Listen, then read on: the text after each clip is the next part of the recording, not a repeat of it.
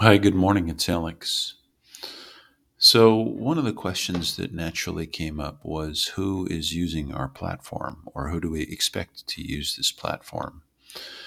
And um, that's a really good question because obviously, at least in this first version, we are channeling some other platforms um, and using other interfaces, right? So, we're channeling ChatGPT 4 and we're also uh, using Slack uh, interfaces.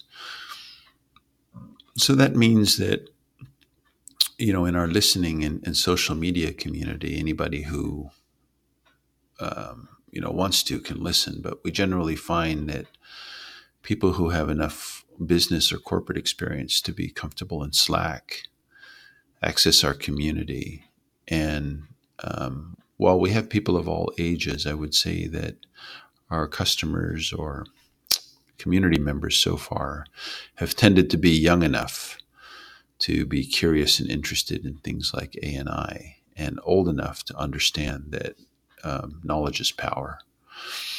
And so they're joining us to see what other people are doing and to practice and experiment themselves.